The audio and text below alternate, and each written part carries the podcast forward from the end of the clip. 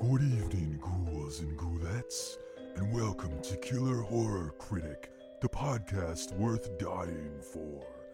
Hosted by the killer horror critic himself, this is the show where guests from all over the horror spectrum join to talk about some of their favorite horror films. So get snugged under the covers, grab a cuddly puppy, and prepare for tonight's blood curdling episode of Killer Horror Critic.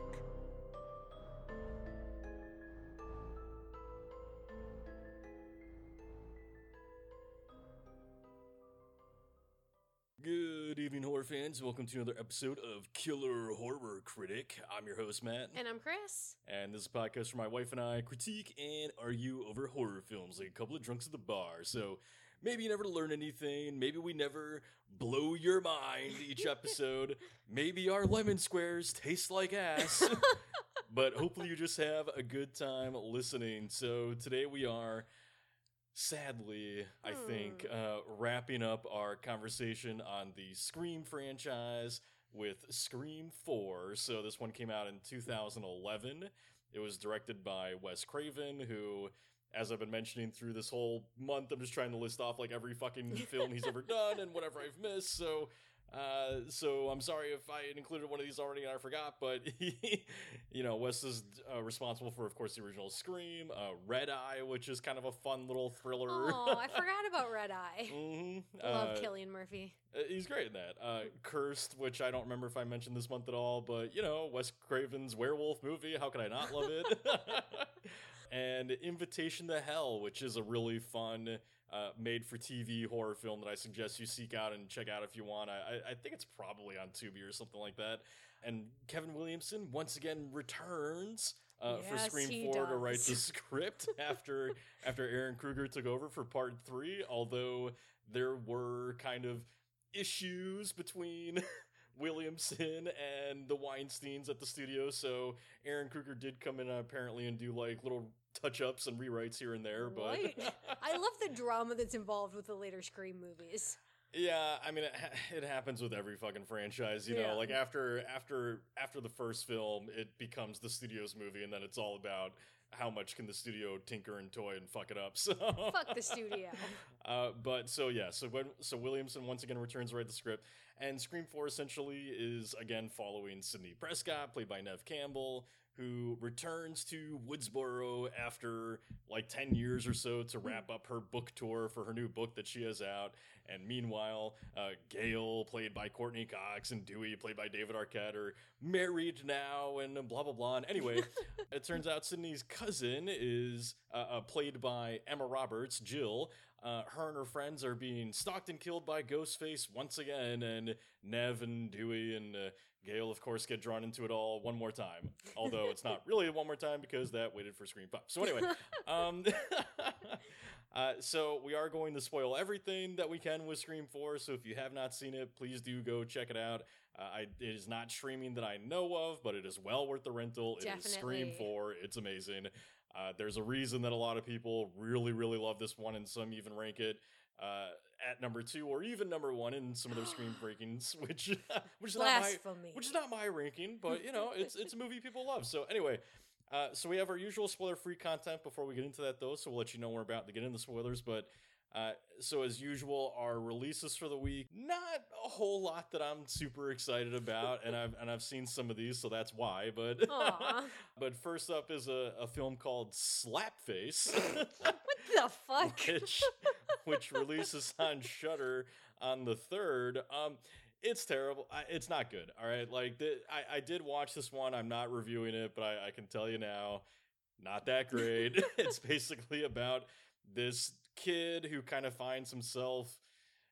I don't want to say bonding because that's not the right word, but basically he's like haunted by this witch that is kind of killing people in his life that you know harass and bully him. So it, it it's got some interesting ideas. None of it's well executed. Oh. The reason it's called Slapface is because he plays this slapping game with his brother, which isn't really a game. It's like an allegory for abuse, basically. Where like, or like his brother slaps him and then makes him slap him back, and they just keep doing that. And like, they're just slapping each other. They're just slapping each other and saying things like "I hate you" or "Get tougher." You know, like it's it's not a game. It's just it's just not a game. So boys will be boys. yeah. Uh, so it's it's it's a pretty ugly movie in a lot of ways. Um, the thing that I do appreciate about it is at the end of it, it does have a uh, card that's kind of you know discussing bullying and anti-bullying and stuff like that. So I appreciate it for Oh, that that's cool. because that's always something I like to see in these movies. But Mhm. Um, but yeah, it's not great. Uh, I'm not going to say it's well worth your time, but if it sounds interesting to you, check it out. It's not completely terrible. So, and then another film, and this also comes out on the third on VOD, is Ghosts of the Ozarks. Uh, so this one is basically about a uh, a a black man who's a survivor of the Civil War, and he's uh, essentially gets invited to this town by his uncle, I believe, to be their doctor and replace the old doctor. And then when he gets there, he finds out some uh, hand wavy bullshit about like ghosts that haunts uh, the perimeter of the town, and it kind of becomes this idea of like. You know, are you really free if you're trapped in this place? Which the town itself is kind of supposed to be like a utopia, and then of course it's a horror film, so is it really a utopia? And you know, uh, th- this is my best way to try to talk about it without spoiling anything. But Sounds um, interesting. it's it's interesting and uh, emotionally it's a great film a- and, Mhm. it has some actors that I really love in it. You know, including David Arquette from Scream that we're Oh, talking about tonight.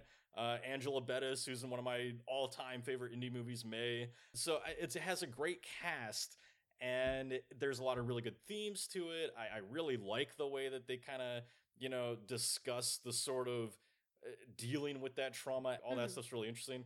Emotionally, it's a solid film.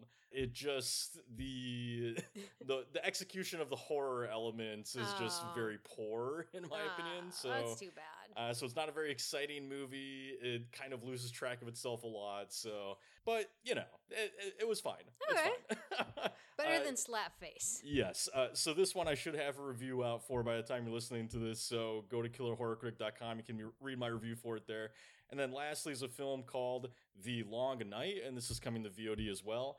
Uh, I don't know too much about this one. It'll be out on the 4th, uh, but this one essentially stars Scout Taylor Compton, who of course plays uh, Laurie in uh, the Halloween remake from Rob Zombie. Oh, And basically, as far as I can remember, it's about you know Scout Taylor Compton playing this woman who gets involved with either tracking down a serial killer or being targeted by a serial killer. Yeah, it, those are the- two very different things. They are very different things. Uh, I have not watched this one yet. I, I, w- I should have a review for it up sometime this week though, so keep a lookout for that again on KillerHorrorCritic.com. But but so th- those are releases for the week. Not a super exciting week, but you know, hopefully there's something there that spikes your interest. Uh, so one last thing we like to do before we get the spoilers is the tagline versus the film and what we think of the movie overall. So the tagline for Scream 4 was New Decade, New Rules. so what do you think of the tagline? What do you think of Scream 4 overall? Look, it's simple. It's to the point. I feel like this might be one of the better Scream taglines. I mean, they Why one of the better ones? well because most of them suck donkey ass. What? They're You- not you- great. You've been the one praising them the entire month. I can praise them and still think that they suck. no, you can't. I'm changeable as the wind. I don't know. I I do feel like this is one of the more like direct ones. But anywho, I oh okay. So I like Scream Four a lot. I think it's really well done. You know, I Mm. like some of the twists and turns. I think a lot of the acting's great. Having said that, this is a mean fucking movie. They're all mean, Chris. Number three isn't. three. But this one's We've meaner. been over this. this one's meaner than most. well, it, had to be. So I mean, so look. It, it did. I agree. yeah. So I mean, this this is the thing, and this is why I I love Scream Four is that you know it. it it does do a great, and we'll, we'll talk more about this because, of course, we're going to talk about its remake commentary and all that. But Mhm. Uh, but you know, it, it was a response to the the film and the genre at the time, as this franchise always is, and you know, it, it kind of it had to go bigger and bloodier and and meaner and more you know pessimistic and and all that kind of stuff because that that's what fit into the time period. You know, uh, a, what a lot of people don't think about is how you know we we always forget that like horror very strongly reflects every decade uh, that it's in, or every decade that those films come out during, right? Mhm. And and to me, it's always been the genre that's most reflective of where we're at as a society because it talks about things, frankly, more honestly than a lot of other genres of film do. Agreed. Uh, and and you know, and our, our collective fears are always a pretty big topic and, and thing that we can all relate to. So, but but you know, so like if you go through history, I mean, '80s, you know, all, all those films are super fun and goofy because Yep. we're all cracked up on cocaine, you know, and Ah, and- God, I miss it. and and once we started getting to the 2000s you know with like 9-11 and all this kind of stuff like you know the, there there's a growing pessimism and fear and darkness in the culture and so you you did get this whole trend of just these you know forget the remakes we'll get to that but this whole trend of just like very cynical movies right Yes. you know stuff like hostel and saw and stuff like that you know that are just very dark grim grotesque movies and so you know screams coming out uh, pretty much like at the the height of that period or or Mhm. maybe just after it right and so it kind of it has to not just blend into that and, and fit the tone but but it's also doing it to you know kind of comment on and make fun of it at the same Yeah. time so Okay, I definitely agree with you, but I like the fact that you're just like, well, it has to be like darker, meaner. No, Kevin's been mean this entire time. This is not a new thing for him. no He's not just trying to fit in with the time period. no it's not which is why He's why just a mean, mean man. no, which is why it's totally fine, and why and why for a very long time, Scream Three has been considered the worst in the franchise. Even though, again, I will say I think it's great. it's my baby. Um, it- right, and it- but it's why it's been considered that way for so long because Scream Three is by far the the weakest on the grim violence factor. Right, Yes. like it. It, it is, as I said before, like a Scooby Doo murder mystery cartoon, you know, and and so I think people's response to Scream Four was like, "Oh my god, it feels a lot more like Scream again," you Yeah. know. So, but look, so so we'll talk more about that as we go, but uh, and can get into spoiler territory. But you know, just a couple things I want to mention is because I don't know if I'll bring this up later on, but the I ju- I do want to call out a a point in the period that I hated, which was the look of some of these movies. And in particular, the look of Scream 4, what? because I hate it. Is So, it because like- there's no neon? no, it's not because there's no neon. It's because it's because the the lighting and the filter they're using makes everything look so like washed out and bright that I Mhm. feel like I need to wear fucking sunglasses watching this thing. Like it's, I, I know it's not something you notice as much, but like if you, but go back and watch this compared to other Scream movies, and you will just see like how how bright the light is on these people's faces. You know, so like when you. God forbid just- they have lighting. no, it's not about the lighting, Chris. They they literally look like they're like sh- they look like they're their own separate sun, and like they're just glowing like like fucking aliens all throughout this thing, you know. And it just, a- a- but look, you know that that was somewhat the style at the time. Like that's kind of how a lot of these movies looked. Mhm. Uh, was this way, like really just kind of murky coloring in the background, and everyone's lit really bright, you know, and and that's I- I mean, look, that was the look at the time. So I don't know if they're trying to to to make fun of that look with this, which you know indirectly kind of makes the film itself look bad. You know, uh, like I, I don't know if that was the case. You know, they use the same cinematographer, Peter Deming, who's a fantastic cinematographer, does great work Mhm. uh, a- and also shot uh, Scream two and three. You know, uh, so so it's very intentional. Whatever the reason here is, I just think that it's the worst looking of any of the Scream films, and that includes the new one, Scream five. Like it's the it's the one thing I cannot stand about this movie is the goddamn lighting. and now that I've gone on that five minute rant about the fucking lights, um, I love you, you fucking nerd. Watch it again. You won't be able to unsee it, okay? It's just it's so bright. so something I want to mention that I also think is fun about this is that you know we we've been talking throughout the month about how uh, you know about franchises kind of like fighting finding their footing as they go. Mhm. And it's why it's really fun uh, doing these franchise discussions because you kind of get to, you know, back to back to back, like really get into and discuss, you know, kind of how these things changed as they went on. Yeah. And so, like I was saying before, I, the first film is always generally considered the best for the most part. Mhm. Uh, part two is hit or miss. You know, you get really great sequels, and a lot of times they are brilliant. Uh, and some of the favorites in the franchise, you know, which happened here with Scream as well. And then you get part three, where it's it's very hit or miss, but usually that's where the film or, or the franchise finds its identity and kind of becomes what it's going to be for the next, you know, 20, 25 years, right? Mhm. A- and so on. And it- that happens so often, whether it's Nightmare on Elm Street, Friday Thirteenth. We've talked about those, and, and Scream. I I do think that Scream is kind of the same formula. Where look, whether you like Scream three or not, I think that that is where it found. This is what we're going to be for the rest of the time that we're doing this franchise, which is this kind of goofy, kind of scary, but still smart and witty franchise Mhm. and we're not going to be as scary and gruesome as the first two. This is bloodier, but it's not as scary as the first two. It's not as Uh, it's not okay. necessarily as dark as the first two. But it's not as um, Scooby Doo as the third one No, no, no, you're not letting me finish. It's not about but but it's yes, it's not the Scooby Doo thing, but it's still really goofy. Like if you really Mhm. watch this movie, like it's fucking it's funny. Like, you know, Mhm. this is a very funny Scream film, uh, more so than some of the others. And so so I do feel like to me this kind of solidified that of, you know, Scream 4 kind of becomes or, solidifies like this is what the franchise is going to be now. We're going to be smart, witty, but also kind of funny, you know? Yeah. and and why I feel and, and what really hits that home for me is just the way that the opening credits appear because the first three Scream films, you know, they all kind of have like the the ringing phone and the scream and then like the slash through the title, right? hmm And in this case, this is the first Scream film where the opening credits have like the actual mask like coming up over the darkness and you get the title credits and it's like this really fun hip song, right? hmm And to me, it just hits home this idea of like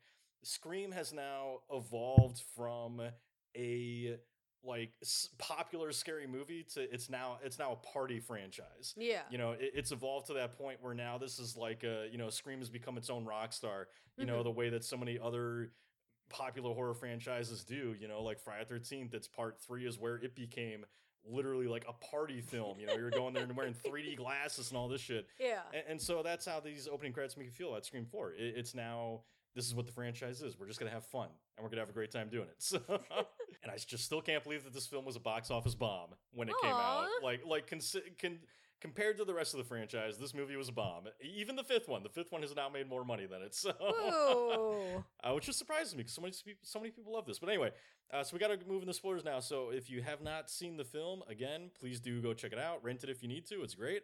Otherwise, we're about to spoil everything we can with this. So get ready for that. Let's start with the obvious with this one. And, and once again, go back to the opening because this is what the franchise so consistently does well is these openings aside from part three which is just kind of an okay opening but I, yeah, part three does not have a strong opening. compared to these ones, it's not it's not No. best. Uh, so so so just I, I've ranted enough Yeah. for like five minutes. You start me off. What what what about this opening stands out to you? Well, so I think it's interesting that you kind of say that this is one of the the Scream movies that really solidifies it as a party movie. Because for me, if it is, it is kicking and screaming, getting dragged into that category, and I think that's obvious in the opening. Because, so? well, so like every other Scream movie, like you've said, it's it's been like one scene, we get you know the stab, the scream, we we cut to credits, whatever, whatever the fuck.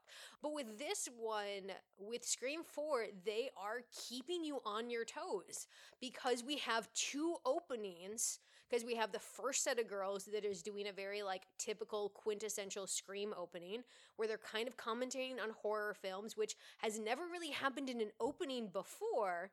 But we have the two of them kind of talking, and then they get murdered, and then it cues to the two blondes. It has Kristen Bell in it, who's amazing, and I love her. Where they're doing the meta commentary on horror films before Kristen Bell stabs her friend in the goddamn stomach. So by the time we get to the real opening of this film and our first two girls that actually get murdered in the real story, I feel like we're so off balance where we don't know where this movie is starting. I- and I think that's brilliant. I Well- fucking love it. Well, look, it is brilliant. I, I feel like I completely misunderstand what I mean by party movie though, because you just described exactly the reason it is a party movie. Because because it doesn't follow its own. No, no. What I mean by party movie is like it, the franchise has now become so self-aware of itself hmm that you know it's not it's not asking you to take it as seriously as it used to in a Mhm. sense. So I, I don't know if that makes any sense, but it's basically Okay. it's just basically the idea. What, what I'm trying to what I'm trying to say is by party film, the the film has become so iconic hmm that you would have like a scream party You know what I mean? So like Mhm. by so like, A like stabathon, if you will. a stabathon, if you will. Yes, exactly, exactly. No, that this is this is actually a running theme through the film. Is like the idea of reaching that iconic status, right? Is Mhm. like it's become a party film in the sense that yes, you have stabathons now. You have you have screamathons, right? Mhm. Just like we have Nightmare on Elm Street franchise marathons and Friday Thirteenth franchise marathons. You know, like it, it has become a party where like you gather fans uh, who just love the iconic look of Ghostface and they're there to party and watch Scream 4 and have a great time. And you know, again, that's that's why that's why you have the mask, I think, in the opening credits, because and, and seeing that for the first time because Scream has reached that just uh, you know uh, Mm-hmm. nearly unreachable iconic status of like you just it, it has reached another level that most franchises will never get to Yeah. with with the fourth film if that I, hopefully i'm like making no, sense now No, but- that totally makes sense. And look, here's the thing that I'll give Scream is that like Scream does not with potentially with the exception of Scream 3, Scream is not a lazy franchise. It is constantly like examining itself and I feel like you get that with this opening because like look, this opening does both of them have inventive things for Scream that shows why that stab movie would be slightly different? Because, like, the first opening, we get two ghost faces right off the bat. Like, the next one with Kristen Bell, which I want that fucking movie. I would like to see Stab 7, please, because I would Oh. like to see Kristen Bell going and killing everybody. i want to i want to see all the stabs i want to see i want to see We- kristen bell murdering people i want to see the time travel stab right? we are deprived of this Stab franchise, and Like, it makes me sad. Yeah, like and, and no spoilers for for for Scream Five, but I want to see Stab Eight. you know, like I want to see every fucking Stab movie, and, and especially when you consider like the the the the characters that were cast in the Stab movies and who Mhm. played them. You know, like who the hell doesn't want to see uh, Parker Posey playing playing Gale, Gale? for like four, five, six, seven, however many Stab movies she's in? Who doesn't want to see her as Gale for like seven movies? You know, who who doesn't want to see Luke Wilson playing Billy? Like I want this franchise so badly. yeah.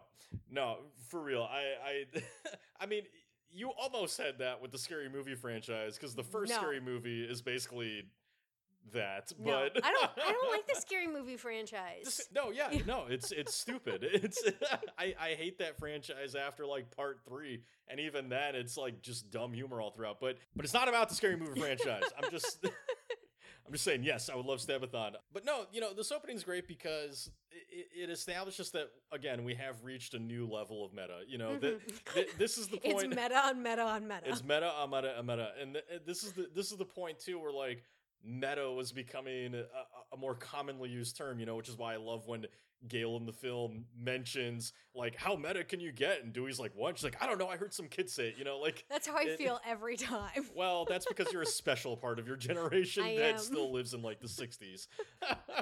uh, but no, but you know, like so so this is kind of when that term was becoming more common and and you know, Scream itself had kind of you know sort of sort of brought that term more into society with how it was a meta horror film, right? Mhm. Again, it's not a new th- it's not a new word at the time, but it became more popular in the culture. And anyway, um, you, you know, again, this is Scream Four kind of saying like we know what we are now, Yes. and and in being so self-aware of itself is how it allows itself to be so brilliant because you basically are taking you know all of these ideas and, and again this is a commentary on remakes so you're you know you you start with a very familiar uh opening to the first film you know the Mhm. shot on the phone ringing and the girl answering it and all this kind of stuff and, and then the idea of a remake is to take everything you think you know and flip it on its head and do something else that's what a great remake does right Mhm. and so, you know, so this is kind of Scream going like you are in new territory now where everything that you think is going to be uh true to the original is we're now going to do something different to fuck with you, right? Mhm. So so I love that element of it and yes, oh my god, Kristen Bell showing up in this like she's so great. She was just in a show on Netflix uh called The The Woman in the Window and a whole big long ass title that I'm not going to repeat here. Uh but it was amazing. It was fantastic. because she is so good as just like someone who can play creepy but kind of funny and all that stuff. So I want her as a serial killer. Give me that movie. yeah, we need that movie. Then of course, you know, I, I can't I can't get through this opening without talking about the the torture porn conversation, um, because because this is I, I love Trudy for it. it, I, I forget is Trudy the one who Trudy's the one who doesn't like movies like Saw or Hostel because she feels like they're torture porn, and I concur. Well, well, you might relate to her in that you don't like those movies, but but why I hate Trudy is that is that Trudy, you know, Trudy reminds me of um she she kind of reminds me of like a, a fan at the time. And again, th- this movie is ever so slightly commenting on like fandom and Mhm. some of the toxicity that kind of exists within it and outside of it. And you know, th- this one's a little more focused on kind of the the toxicity that's outside of the horror genre. And so you have people like Trudy who are like, "Oh, horror is just dead bodies and people getting cut up and all this kind of stuff." And and, and you know, Scream is kind of there to be like, "No, we're a little bit more than that," you know. Mhm. Um, but anyway, this whole conversation about torture porn, it's just really funny because that, it, you know, I, I will admit, like, this was a conversation that was so prevalent amongst a lot of us horror fans at the time. Uh, but then it's like, as you get through it and you look back on it, you're like, it really wasn't that bad. Like, we got a lot of great movies out of that era, you know? And, and, and to call it torture porn, I think is so kind of reductive of like, what the era was because you Mhm. did get a lot of really smart films during that time. Like Saw was considered torture porn. Mhm. But Saw, if I'm being honest, is one of the most brilliant franchises uh, that we've had. Because, like, you know, you watch all those movies back to back, and it's like, I don't know how the fuck that they managed to so intricately connect all of these through seven or eight movies, but they did it, you know? Well, I think it kind of comes off of you know the fact that because look, look, I'm on the side of of Trudy, but I think that to your point, torture porn got reduced down to one sentence for people to say, "Hey, this new you know wave of violence is a lot more intense and a lot like more in your face than what we're used to in horror films, and we don't necessarily know how to deal with that." So Yeah, but just that's gonna- such bullshit, though. it is. You know, I- because I people, agree. like, eh, if you think that, then fucking go back and watch the movies from the 70s. I mean, holy shit, Cannibal Holocaust. You know, like Nobody like, wants to watch people eat a turtle. No, no, nobody does want to watch people actually eat a turtle on on screen. Like, no, that Poor turtle. I, I I'm I, I don't like Cannibal Holocaust for a lot of reasons. I I, I will I will admit that it has its place in the history of horror, you know, Mhm. and you got to respect it for that. But no, actually killing a turtle on screen, fuck that. My point is though, is that you know the the the genre the genre has always been really intense, and Mhm. people just kind of why uh, I'm not gonna spend all this time on torture porn, but like. Why part of why I think that got such a strong response actually is kind of how if you look at how our culture is sort of migrated more and more towards you know going back to like Hays Code era bullshit Yeah. like we've been talking about where like people are getting really offended by just like the dumbest shit you know like the whole Mhm. no sex in movies movement and That's stupid. a- and, so torture porn like that whole era it, why i don't like that name for it is that it it reduces what the genre actually is Mhm. you know and and it's kind of just it, it's trying to place the entire genre into this little segment of you know movies like hostel. And again even hostel itself is, is a good horror film you know? But Take your word for it. but it's trying it's trying to place them all into this small category of like oh it's just violence for violence sake. And it's like Mhm. no that is not what the genre ultimately is. So it just felt like a way to dismiss it which is why i love that you know trudy get fucking gets hers in this. Well- and, and there is a lot of that conversation of like oh you know because then you get it in the next opening which is the real opening Yeah, for the real opening, the And- third one, and you get it from that where where the girl's like you know uh, oh horror is just this and this and it's so derivative and blah blah blah and you Mhm. know they're kind of making fun of remakes and what that had kind of become because there were a lot of bad remakes you know Friday the Thirteenth. um but well that's your opinion but Jason should not have tunnels. he should not but it's not a terrible movie but but no so it's just it's just commenting on all that and, and she's trying to make fun of the genre and once again you know ghostface is like hey fuck you horror box No, I definitely agree with you. And Scream does, I think, to your point, basically looks at you know the violence in Scream Four is a lot more intense than we've had in any other Scream film. Like we've got more blood, we've got better kills, and all that kind of stuff. And I think to your point, it's really showcasing like, look, you can't just label it as torture porn. This is art, and this is cool. And look, you're here for the blood, but you're also here for the characters, which I think is a big part of that opening. Well, well, look. So, so I mean, this is what's really fun to me about Scream Four as well is that you know, so so Scream. This is another example of Scream being so fucking far ahead of the rest of the genre most of the time. most of the time. All right.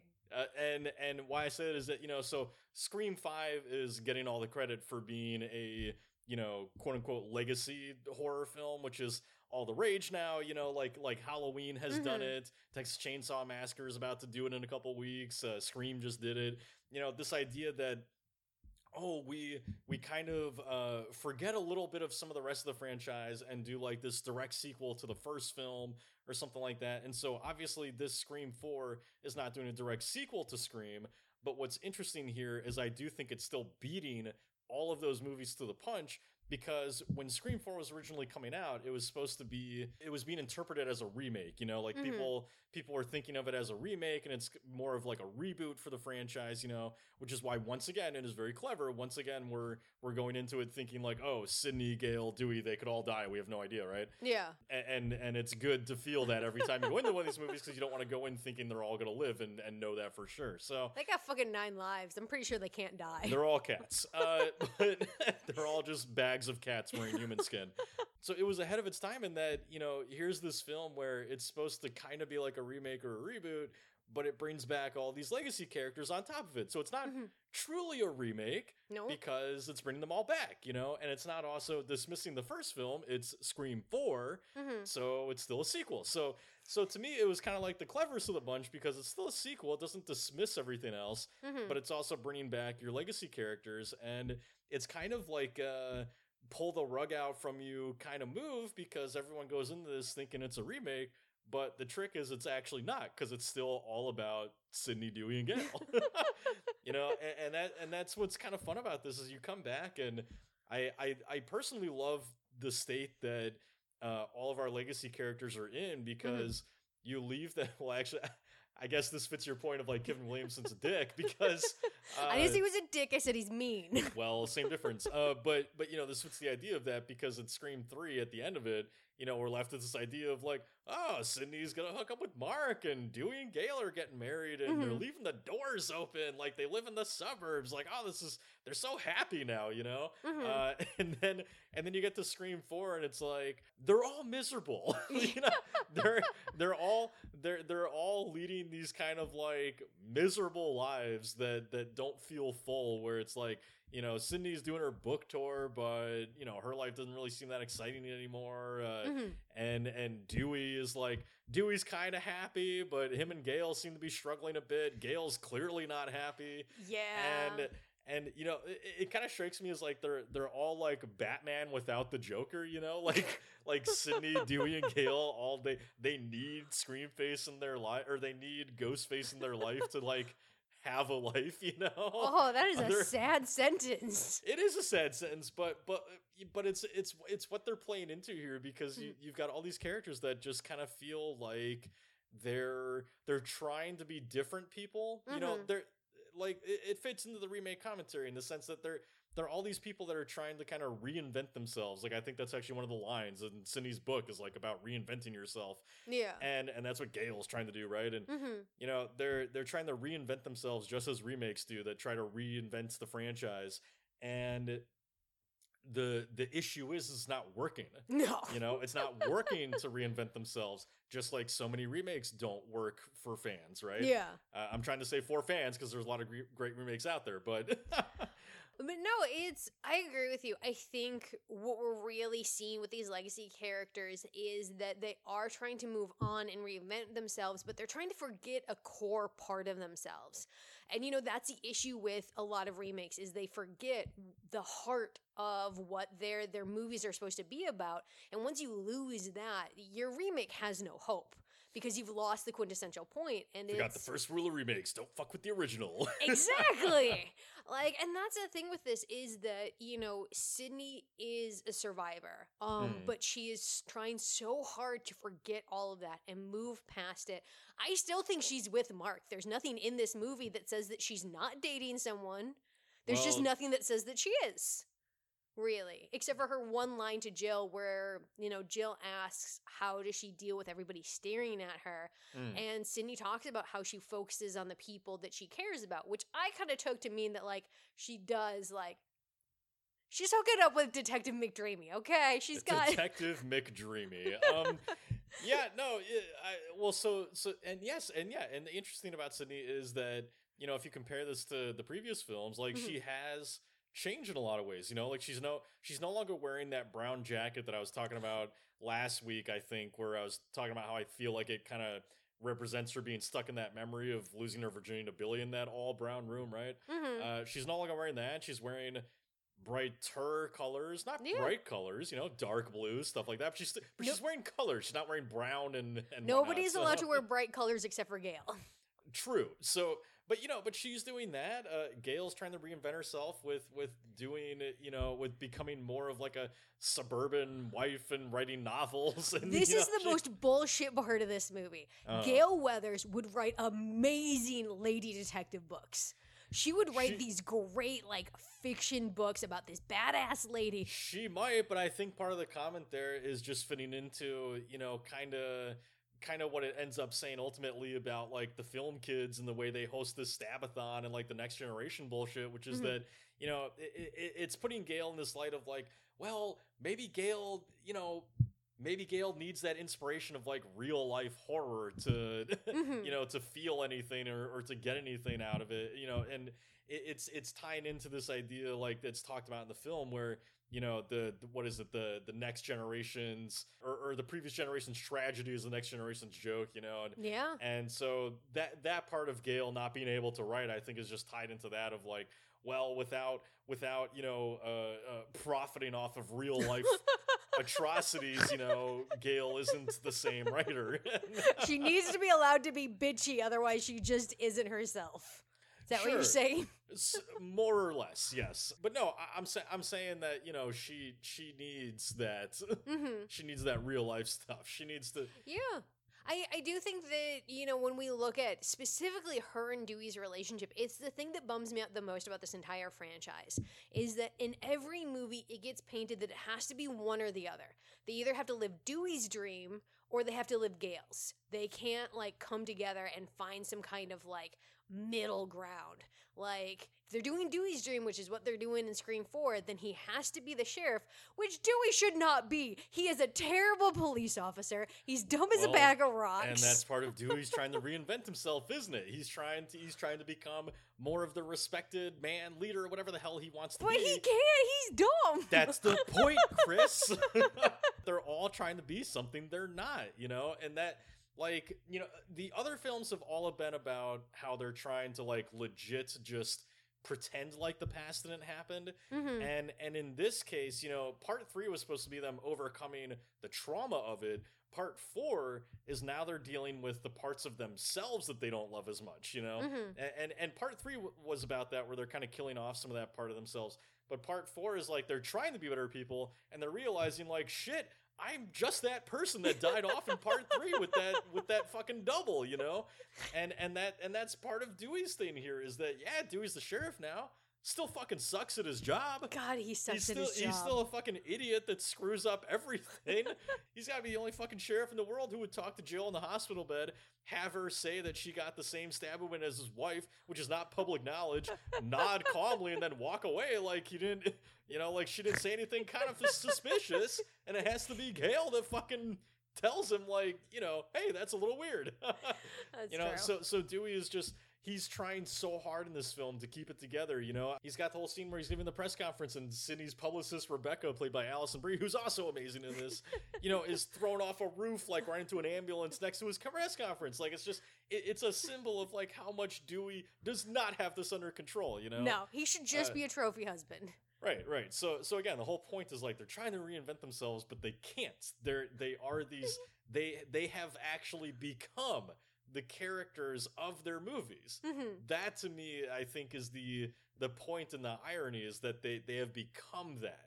And so when you so when you actually have kids later on during the Stabathon wearing like you know Gale and Dewey cosplay, It's so fucking know, weird. it's it's weird, but it's just it's putting the context this thought of like, whether or not they are those people, society has deemed this is forever who Gale Weathers is. This is forever who Dewey Riley is. And this is forever who Sidney Prescott is. and you cannot change that. You know, so again, ho- the whole idea don't fuck with the original. That's what's going on here. They're they're trying to fuck with the original by being different people, but you can't fuck with the originals. Yeah, I have I have to be honest. I feel like that's its entire commentary. You know, this movie is supposed to you know, kind of set up that it's all talking about reboots and I feel like the end all be all message that Scream 4 is that Scream 4 has is don't fucking reboot movies. You can't fuck with the original, so do something new instead of trying to reboot stuff. And like I feel like we we constantly get that. I mean, look at fucking Jill. Jill is supposed to be our like final girl Mhm. um setup and I think it's a brilliant reveal at the end that she's behind all of this. But I feel like at least for me that's a huge commentary on you know this whole idea of doing reboots without really thinking about your franchise or anything like that. Jill just wants to be famous. Reboots just want to like profit off of the franchise that came before. And if you miss the mark with it, well then Sidney's gonna fucking take whatchamits to your fucking face. Yeah, well, p- part of the idea is you know don't fuck the original, but part of it too is also learn from the original, you know, Mhm. and and so this is something else that I love that's going on here is that Dewey is the only character in this that has actually read Sidney's book, you know, so like like her publicist hasn't read it, Gale hasn't even read it, you know, Who Uh, reads self help Uh, books? well, it's not about that. It's about. I mean, yeah. Look, I, never me. I would never want to read a self-help book. The closest I'll ever come to reading a self-help book is reading like Stephen King's on writing to talk about you know being a better writer. But I, I'm not. I'm not. I'm not out there reading like Overcoming My Darkness by Sidney Prescott or whatever. Um, although maybe I'd read if it was Sidney's book. Anyway, the point. But no, but nobody has read this book, you know, and it's and it's a running joke of the movie almost where it's like every person she encounters is like oh i meant to read your book but i never got around to it and so it's like you know that's a little bit of commentary on the whole techno- technological aspect of the the scream movies and talking about our society and how we're you know nobody fucking reads anymore and like, which just seems more and more real every day because the only thing people read now are headlines uh, but but not only that but you know nobody has read this book and this book is all about lessons that Sidney has learned from her life living these movies, you know? And so so I don't know, it kind of feels like a joke to me uh, that that's sort of poking fun at some of the remakes in the sense that like Mhm. well you didn't you didn't read the book you didn't you didn't learn actually what the movie was trying to say or do you just kind of did a sort of copy and paste Yeah. you know kind of novel to it and Mhm.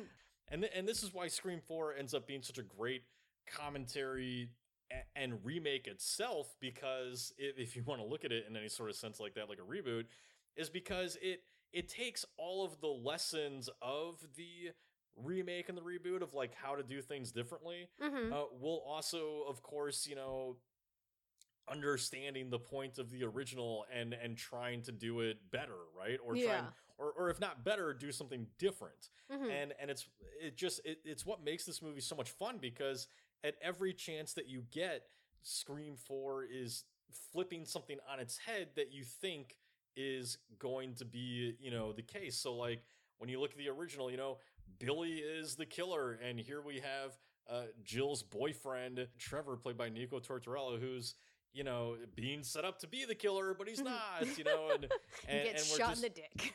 Right, and it's just like, and they talk about the whole fake ending thing, right? Where it's like you have, well, it's got to end at a party, but then you do the the fake out with that, where it actually ends in the hospital, Mhm. uh, which which I do love how you know Black Christmas actually did this uh, First. a, li- first a little bit before that, but but but that's the point is that Yeah. you know it's and Black Christmas is an example of that, you know, where it's like it ends where the original ended, or you think it's gonna end where the original ended, but then it takes you to a whole different place, right? Mhm. So so Scream like literally every opportunity it gets, it's it's doing that where it just it's setting up your expectations and then giving a middle finger to those and doing something else. Uh, yeah, no, it's look when it comes down to remakes, I have mixed feelings on them. To everything that you're saying, a lot of times they feel like they don't understand where the movie's actually coming from. So that's why I think it's perfect. As much as I say that Kevin's a mean, mean man, because he is a mean, mean man, bringing somebody back on who understands the heart of what Scream is about kind of showcases why number four is such a successful remake. If you can even, I don't know, can you even really call it a remake considering Jill dies at the end? no, I, I don't consider it a remake, which is you know, which is why I think like I, I- think you're getting the wrong thing from Scream Four if you try to look at it as a remake or even a reboot. Which I mean, Mhm. it was sort of intended to be a reboot. You know, they did have um they did have plans for a part five at the time that Mhm. that involved bringing back some of these characters, and the, and you know this is before Wes Craven passed away from brain cancer, so it's like they they they had originally intended to be somewhat of a reboot.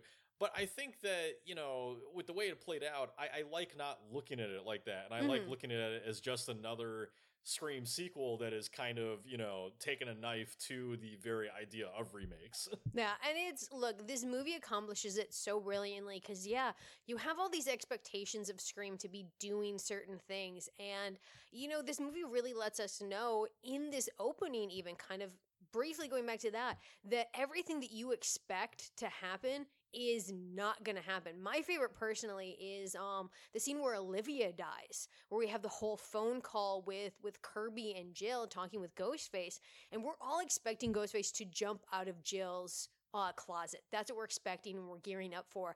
And so the moment that he jumps out of Olivia's is brilliant. And, you know, throughout this entire movie, we get all these great homages to earlier Scream films, but they're done so well that, yeah, that's how you do a remake. Sh- Scream crawl, whatever Robbie ends up calling it at at the film club. Yeah, it's why it's why I like the whole the whole Jill line where she's like, you know, it's not it's not about killing you, it's about becoming you, you know. So like if you if you want to look at Jill as, you know, the very like symbol a symbolic representation of the remake itself, you know. Mhm. Uh, that's kind of what Jill is to me. Is it's sort, you know, because she's supposed to be the Sidney, right? yeah. She's like the the remade version of Sidney, you know, that fits into this more cynical, darker kind of world that we live in, where it's like the girl that you think is the final girl is actually the killer, you know. yeah. Um, like it's so it's so perfect for that era. Yeah, that line. It's like it's about becoming you. You know, to me, that's what these remakes are. Is they're like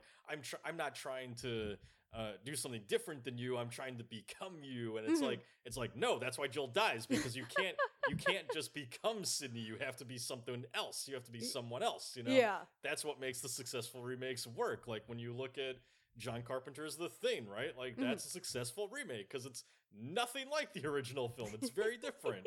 you know, and, and this and this ties into I think what is the most fascinating aspect of Scream 4, which is of course the whole like social media element and the other sort of advanced commentary that it made, which was this idea of toxic fandom, right? Yeah. and kind of what social media was going to do to us. And I think that, you know, for me personally, this finale in Scream 4 is what cements it as just an all-timer great Scream film and a great sequel is because of the whole Jill thing. Like Mhm. Jill's Jill's motive, Emma Roberts going fucking crazy and Oh just losing her goddamn mind in the ending and like Smashing her face into the painting. just smashing her face into everything. I love that in the hospital in the hospital setting they give her like the the red eye that's kind of bleeding, right? And they just make her look really fucking psychotic. Yep. And it's funny too because Emma, Emma Roberts isn't even in the horror film. She doesn't like them. They scare the shit out of her. So well, she's really good at them. she is. She's really good at them. You know, this was her debut horror feature, and then of course she went on to do like American Horror Story and all that stuff. But but no, she's really good at playing a psycho. And I think I think just this whole I, I just Scream Four was so brilliant in how it predicted I think toxic fandom and where we are with it. Which again, I think it did before and better than Part Five. Um, Agreed.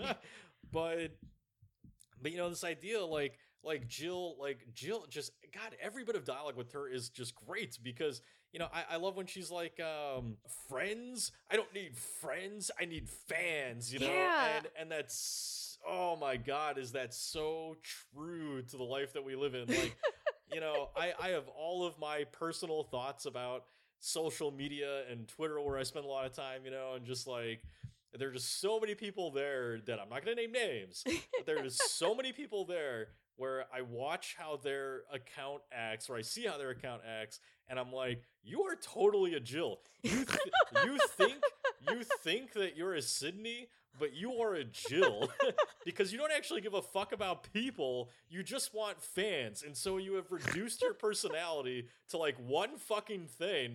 Uh, because you want to be Jill and you don't actually have any skill whatsoever in anything else except for fucking making fans on Twitter, you know? Which is a skill. I'm not going to Yeah. demean that that's a skill, but I'm just saying, like, you know, it, it's just Jill. Jill. Jill is so correct about, and, and Kevin Williamson's script is so correct about where we were going as a society, where it's like it, it is not about anything but just being famous, you know, yes. and and and fame from nothing. But you know, just yeah, just the, like the Kardashians are a great example of this. You know, fucking talentless people who are just famous beyond belief to where they get fucking meetings with the president because they have money. You know, like- Yo, Look, this is this is what I love about the return of Kevin to, you know, writing the scripts with everything like that. He does a, such a wonderful job of mixing all of these different levels. And look, I look at Jill at the end, and this is the exact reason why I'm not on Twitter and I don't do social media because look, at the end of the well, day, that makes you a weirdo, but I am a weirdo. But look, I very much am of the mind frame that like, you know, when you do social media and stuff like that, you have to do it for a purpose and for a heart. Like, you know, you're doing all your commentary and like reviews of horror films. You're coming from a real place. Whereas for me, I have nothing interesting to say. Mm. And so, you know, I think that's for me, you know, with Jill at the end, it's if you're just doing this to get fans, like Sidney pointed out, you're gonna trip up. You're gonna make a mistake. Well, and this this in and of itself again is is kind of poking fun at remakes, right? Mm-hmm. Because you know the now look, I'm not going to say that this is that this is the reasoning behind every single remake out there, you know. Mhm. Uh, but but yeah, we we can probably agree 50 percent of the time, at least, you know, big studios doing these remakes are are 100 percent in it for the money. You know, it's Yes. it's not about like when you do a like look, I, I don't give a shit about my boy. like look, I I love the remake for Evil Dead, Mhm. but that remake's all about money, you know. Yeah. And uh, you know, it's not it's not Sam Raimi uh, pouring his heart and soul and passion into this indie project to try to get a career for himself. You know, it's Mhm. it's it, it's filmmakers like Fede Alvarez who were still building a career for themselves, and he pours all of his heart and passion into it. But it's not it's not coming from the same place, you know. Yes. And and so that's kind of I think what this line from Jill is kind of supposed to be about is that I mean obviously it's commented on us as a society and, and Uh-huh. how and how it's taken this this separation from violence and media to a whole new level Mhm. where you know to me that whole thing is kind of like saying if, if you put it on a camera it's not real anymore you know Mhm. uh, like how you've got the kids like living their life you know on the internet yeah. and and it's and it's all about this recording everything and whatnot now you know that that to me is just like it, it's a detachment from reality because if it's not on camera it's not real. It's why fucking robbie played by erik knudsen you know it's why it's why i think he reacts so slow i mean i know he's drunk but it's why i think he reacts so slow to ghostface opening the door because there's maybe a brief second there where he's like oh this isn't real because it's on my camera. It's on my phone right? But yeah it's just that that the, the whole idea of like i don't need friends i need fans is basically you know I, I don't I don't need heart and soul into this. I need I need just like mindless, you know, dollars or whatever. Uh, yeah.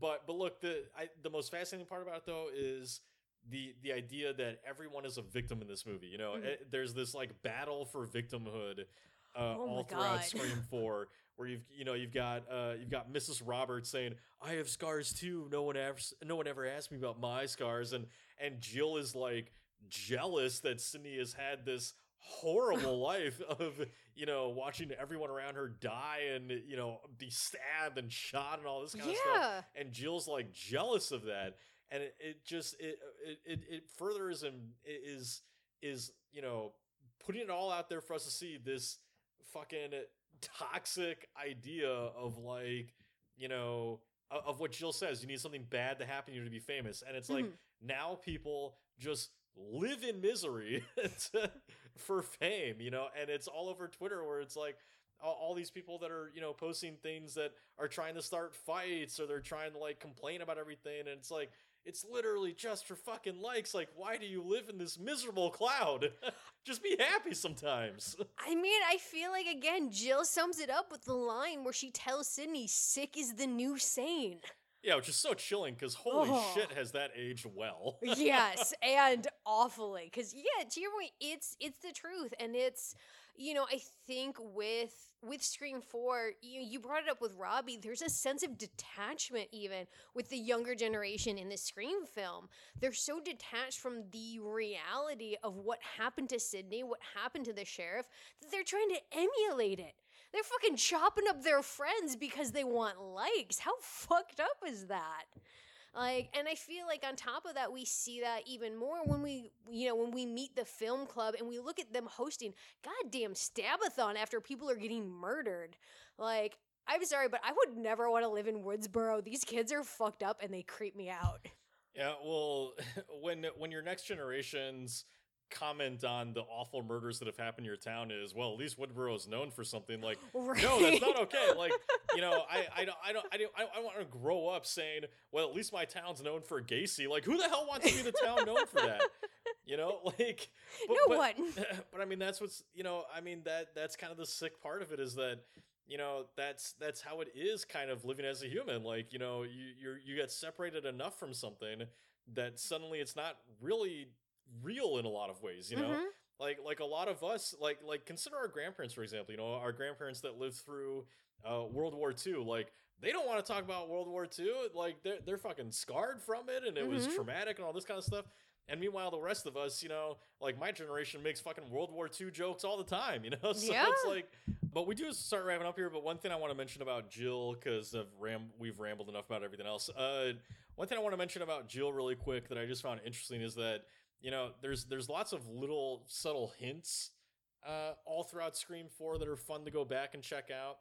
And you know, one of those is that like if you look closely, you can actually catch. Speaking of you know recording everything and and being separate from the violence of it all, you can actually catch Jill recording different kills at times. Like when when their friend gets killed across the street, you catch Jill briefly with her camera in the window, kind of like recording it. Oh shit. But then another fun thing that you know, there's movie posters all throughout, and you can actually catch that the poster in the back of Jill's room is an American Werewolf in London poster, which I like because it kind of hints that Jill is like this monster underneath. You know, she's like she's like this cute, you know, whatever girl next door on the outside, boy next door on the outside, as he was an American Werewolf from London. hmm But on the inside, there's like this ravenous beast, right? That's just getting ready to rip you to shreds. Uh, and it just seems so out of place for Jill to like have that poster on her bedroom door. So Leave it to you to assign meaning to a poster on a door. there's a reason it's there, Chris. Uh, and actually, one of our listeners, uh, James, uh, left a comment for us, and his Twitter handle is at Shannon Morant, S H A N N O N M O R A N T. Uh, but he had a question about this, so I thought I'd throw it in here where he wanted to ask what we thought of the reveal of Jill being the killer I fucking love it. I think Emma Roberts does a great job. I think Jill is psychotic and really like I like the fact that it does lean into where we're at today with social media things. So yeah, I love Jill. Jill might be one of my favorite killers and might be one of my favorite reveals. Yeah, no, I think the reveal is great. I, I, the thing that I always love about these films is that you know, it, it's always easier. It's always easy for us to say years later of like, oh yeah, I knew they were the killer, or you know, whatever. But but I think most of us could admit like you don't know that it's Emma Roberts the first time you're seeing this movie. You know, like it, it does. I think set it up well enough that that you think that she is being set up to be the next potential Sidney if this is in fact a reboot. hmm And and granted, you know, we don't get to spend as much time with her as maybe we would have liked because she is the killer, so we can't. but I do think that it was still a huge twist to have Emma be the killer because this is, you know, this is before I think Emma was really well known for like her horror stuff. So no, yeah, I love it, James. I thought it was great. But anyway, so we gotta start wrapping up. So who is your killer idiot of Scream 4? Oh my god, so many people in this movie are idiots. But I'm gonna give it to to Rebecca, uh, Sidney's publicist, because she gets out of the goddamn car. It's not like her keys are out there. Her keys are in the goddamn car. She knows Ghostface is on the outside. Why would you leave that car? That's how you're guaranteeing that you're gonna get murdered. Stay in the car, you can hit Ghostface with your car. You can get away. dumb dumb. Yeah, no, Rebecca's pretty dumb. I thought the same. I don't know why she wouldn't just drive away in that situation, but Right? Uh, but mine's gonna be Jill because she is kind of a dumbass. Because just like Sidney says, you're gonna slip up, and Jill is kind of the worst at not slipping up at this. Like she's Yes. she's the opposite of Sidney. She does not have nine lives, you know, because uh, I mean, for God's sake, she deserves to be caught telling uh, you know Dewey the thing about Gale's shoulder and Yep. and not making sure that Sidney's dead. Like, bitch, you stabbed Sidney in the gut. Like, shoot her in the face. You know, like, do. The only way to guarantee death and stab is to stab someone in the back. You should have read Sidney's book and double tapped her, as was the first lesson from the first stab movie, Jill. you know, so so again, not paying attention to the original and what it was trying to say. uh, what about your killer death in Scream Four? Look, for me, that goes to Jill because the bitch fucking gets like paddles to her brain and then she gets shot in the chest. It's just such a great death. You know, that's a good one. Uh, I personally like the knife to the forehead of Officer Jenkins, who you argued with me over and over again that that could not actually happen, but this is actually based on a real thing that happened that Wes Craven read, where someone got stabbed in the forehead just like this and drove themselves to the hospital. So, I'm not saying it can't necessarily happen, but you the did say it can't his happen. partner got stabbed in the back five seconds before and he died first, and that seems like bullshit. And I told you if you get a severed nerve in the back, it could instantly kill you like that. So, I don't buy it. whatever. um, it's a horror movie. You're not supposed to buy all of it. What about your killer MVP of Scream 4? Look, for me, that goes to Emma Roberts. She's such a talented actress, and to be able to have Jill go from this very innocent girl next door, which I think that she pulls off, until we get to that end scene where we can see Jill starting to slip. And it's such a nuanced performance, and then her, you know, crazy moment at the end. She's just so fantastic, and Jill really makes this movie for me. So, good job, Emma Roberts. You might not watch horror films, but you're fucking good at them. You know, I mean, I'm going to say Emma as well because I, I do think that her whole thing in the end kind of makes this movie, you know? I don't think Scream 4 is the same without Emma Roberts. Mhm. Of course, I want to give a little shout out to, to Kirby as well, played by Hayden Panettiere, who we haven't talked mu- about much, which, you know, partially is because of the unfortunate fact that, you know, Kirby's not really an important character in the movie. But we uh, love other, her. Other, other than to, you know, kind of pseudo castrate the toxic film bros. but who also didn't mention Rory Culkin during this, who is another fucking great actor and killer in this, who Charlie's the worst. He is so gross. And good job on Rory Culkin for making Charlie just like the grossest dude in this movie. All right, so one last thing we'd like to do before we wrap up here is our audience reaction and kind of what you all think of the film. So every week on Twitter at Killer Critics, put up a poll kind of getting your thoughts and feelings. So between love it, it's fine, don't like it, never seen it, where do you think Scream 4 falls? I think Scream 4 gets a love it. I think enough people really like this film that it could be love it. Uh, yeah, no, so it is a love it. This is a really popular sequel, so it got 54.9% for love it, 28.7% for it's fine, 11.5% for don't like it, and 4.9% for never seen it. Uh, so we always like to get your comments as well. So these are all from Twitter uh, at sinful underscore redhead. So that's S I N N F U L underscore redhead. Uh, says this is, and this is my friend Sarah. She has a podcast. You should follow her and check her out. Uh, she says, This is probably going to get me killed, but Scream 4 is my favorite in the franchise. I like how they based it on the remake era, and I absolutely loved Kirby's character. When she names all the remakes in order to save Charlie, that was my favorite part. I agree with you. Kirby is fantastic. And look, this is a really great film. So, no, you're 100% in the right for having this be your favorite Scream film. Yeah, no, my well, my my response to that is just uh, like I told you on Twitter, Sarah. You know, uh, it shouldn't get you killed. Uh, whatever whatever is our favorite is our favorite. You know, everyone's allowed to like what they like, and so if you like Scream Four the best in the franchise, you like Scream Four the best in the franchise, and anyone who's going to give you shit for that can fuck off because that's the exact toxic fandom that this movie's talking about. You know, Yep. so so if there are people out that are like. You know, that are acting all dude bro like Charlie and giving you crap about it, fuck them. Remember, Just- Charlie dies in the end. Exactly. Charlie dies in the end. So so no, yeah, it's okay that this is your favorite. Um, but anyway, thank you at sinful underscore redhead for the comment. Appreciate it. Next is a comment from at Dardar Finch. So that's D A R D A R F I N C H. And they say, still my second favorite of the franchise. Has my favorite opening ever. Some of the most brutal kills. The killer I did not see coming. And Kirby, who is queen of the horror nerds in this franchise. Sorry, Randy. I agree. Sorry, Randy, you have a. 100% been replaced by Kirby. Yeah, you nailed it. You nailed everything about Scream 4 that makes it amazing and why people should love it. Yeah, I think that you know, I think there's a lot of people out there that are like, why does everyone like Kirby so much more than Randy, or why does everyone give Randy shit? And you know, I, I think I think the simple response to that is that like, you know, look at the time it was great to see Randy in Scream, you know, because he represented us horror nerds in a sense. Yeah. Um, but Randy also represents another side of fandom that you know isn't always all that great, which is that kind of pretentious fan that kind of thinks they're smarter and better than you in every category Yep. and and it's why I think so many people love Kirby because Kirby is not that fan. You know, Kirby Kirby doesn't necessarily seem to look down on you because you don't have a certain bit of horror knowledge. You know, so um, And it was representation for the female nerd fans. also that, which is great because Yep. we don't get nearly enough of that in the genre, Nope. especially up to this point. So, uh, but anyway, thank you at Dardar Finch for the comment. Appreciate it. Uh, next up is a comment from at Half Horror. So they say, I think it's brilliant. They're commentating on the contemporary obsession with remakes by having a killer literally try to remake the film around Sidney and the others while they're still there. The whole third act is on a goddamn rocket sled, and the kills are fantastic. And you know what? I even like the fuck Bruce Willis joke. Yes, it's stupid and nonsensical, but that's just it. It's the kind of joke someone would make after suffering severe head trauma. He thinks he's being funny, but he's really dying, and that's actually kind of creepy. I, love the definition of why, the explanation for why he's making that We're- joke. That's we're- perfect. We're all just trying to explain to you, Chris, why that's a great moment and and why you shouldn't have argued with me so much about it while we were watching these movies. Look, I will argue about everything because it's fun.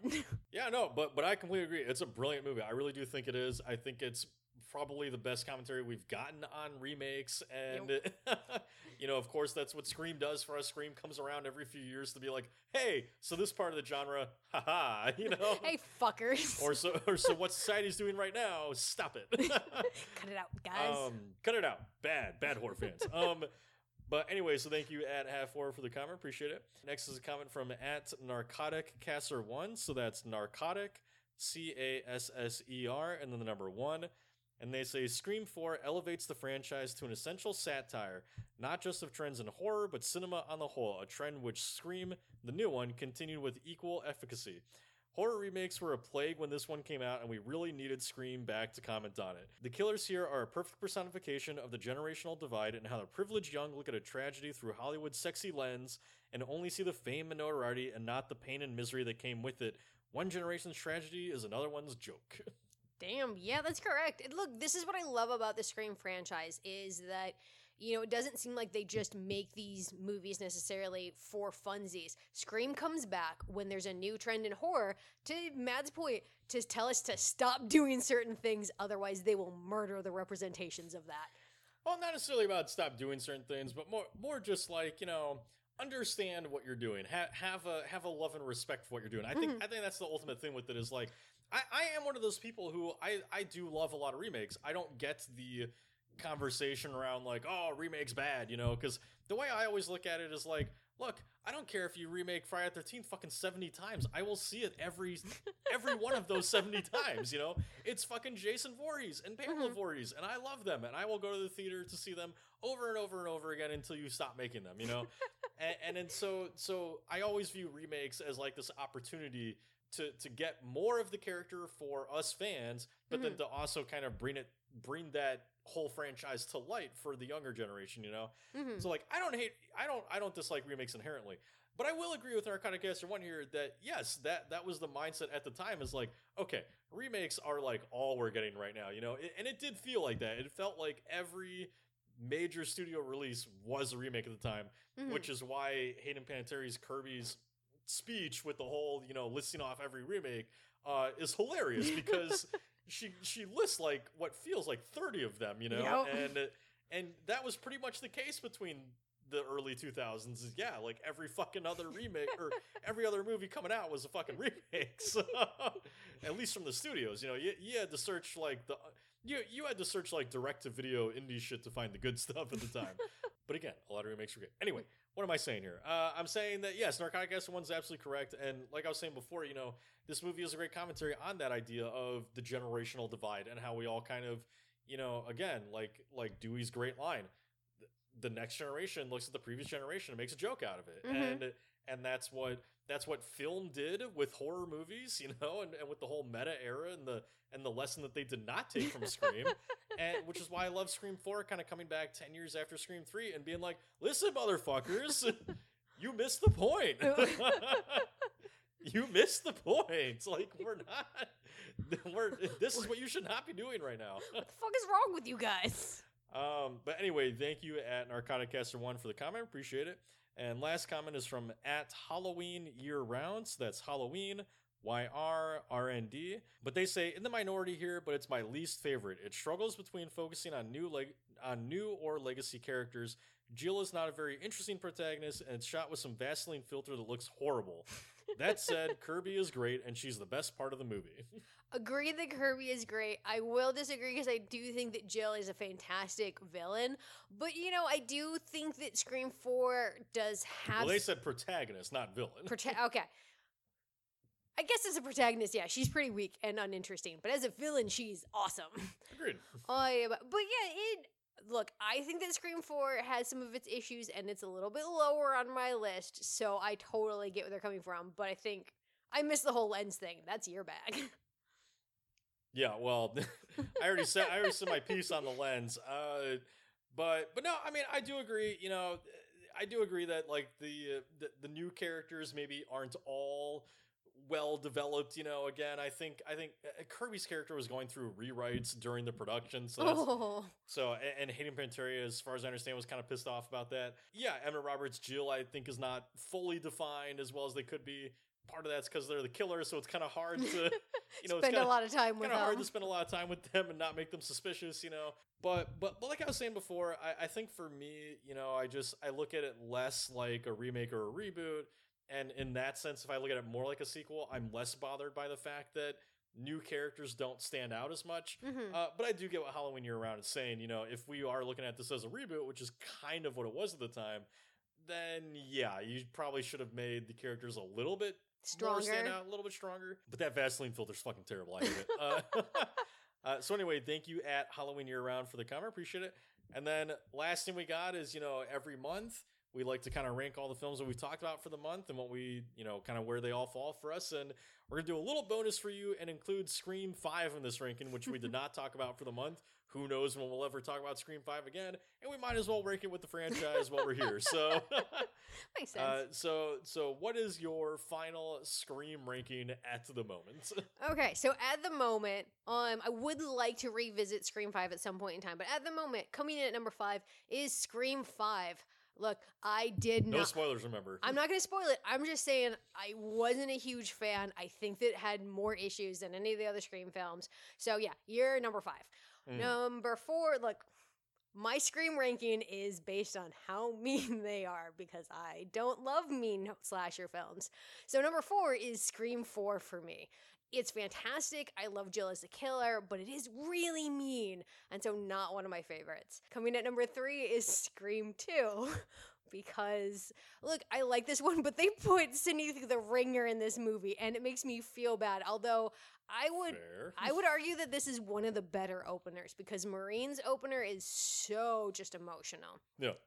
All right, coming at number two is Scream 3. Look, I'll fight you guys. I love this movie. it's so fun. I You're, love you're, you're probably the only one with Scream 3 too, but that's okay. I'm okay with that because I love Parker Posey. Like, look, this is the closest Scream comes to having a Friday the 13th like slasher film, and that's just going to endear it to my heart. They're all dum dums, and I, love them. I, I will say for anyone listening, if you, if you know Chris personally, you're not surprised by Scream 3 being No. that far up there. no, I am. I like my slashers fun and stupid. no. Um, and obviously number one is the original Scream. You just you don't fuck with the original.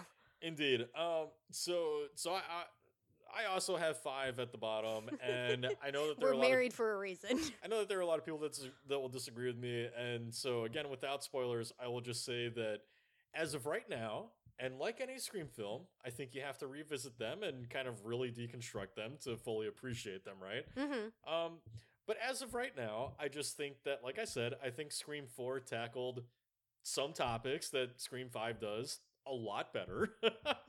And uh, and I just thought I'm gonna be honest. I thought Scream Five was kind of lazy in a lot of the, in a lot of areas, and uh, Yup. And that's just me. And we'll talk about that if we ever talk about Scream 5 here. But I did not hate it. I enjoyed it. I think every Scream film, even at its worst, is still a great time. So. Mhm. So I'm not like Scream Five sucked, you know. I'm not. I'm not one of those people, but it was not my favorite. Yeah. The the point that I will give to Scream Five though is finally, for fuck's sake, we get some goddamn representation in Scream Five because you know e- even even though we've had some representation here and there in the sequels, you know, like like Scream Two has some black characters that actually live, Mhm. uh, but but for the most part though, Scream has always been so heavily white, Just very and and and it just it was so refreshing to see a new Scream and be like, finally, a Scream that looks like America, you know? the entire cast doesn't glow in the dark. Right. That's what you get for the fucking Weinsteins producing these movies for two decades, Yeah. right? So anyway, um, so yeah, it's at the bottom. Uh, and then comes Scream 3 for all the obvious reasons, you know. I- I- Parker Posey. Parker Posey's great. I love Scream 3. I think it's way more fun than people give it credit for. Uh, but it's also super weak on the kills. the, the the killer's reasoning is pretty dumb. You take that back. I love Roman. I will not take that back. Roman's dumb. The the, the reasoning's dumb. The- Roman has a theme song, you Philistine. I don't care. Uh, it's all it's all just very like eh, it doesn't it kind of works but not quite. But it's still a great movie. Uh, and then comes four at number three. Uh, again, I think that four just does so much well. And I think if it wasn't for that fucking light filter, uh, I might appreciate the movie a little bit more. But and, and then Scream Two, I think Scream Two is a great sequel. It it does everything that it says sequels are supposed to do: bigger, better, more expl well not better, but more explosive, bloodier kills, more intense. You know, I think it does all that kind of stuff. I I love a lot of the set pieces in it. And then Scream One, of course, is you know my number one. It's Yeah. just. it- it- so few films have ever come close to the iconic status that Scream is at at this point. Uh, for a reason, it changed the genre as we know it. It, it rejuvenated the slasher genre at the time. You know, the slasher genre was still in existence, but it had kind of fallen out of favor with society, and this Scream kind of brought it roaring back. You know, with like Urban Legend and I Know What You Did Last Summer, and all these movies that came out after. So it's Scream. Um, but anyway, that is going to do it for us on Scream 4 and our Scream month. So hopefully you enjoyed that. Hopefully uh, we, we brought some new and fun stuff to the conversation with these movies. And so next month, uh, our theme has not yet been decided. We currently have a poll up for that going. Uh, it will be decided by the time you're listening to this, though. So hopefully we'll have an announcement soon on what we'll be talking about in February. Uh, but without all that being said, uh, again, I hope you enjoyed that. And so I'm Matt. And I'm Chris. And have a good night, horror fans. Bye. I hope you've enjoyed tonight's episode of Killer Horror Critic. If you'd like to scream with us some more, please subscribe on iTunes and follow us on Twitter at Killer from Space, as well as Instagram at Killer underscore horror underscore critic. New episodes release every Friday, so keep your eyeballs peeled, just the way I like them. Have a good night, horror fans.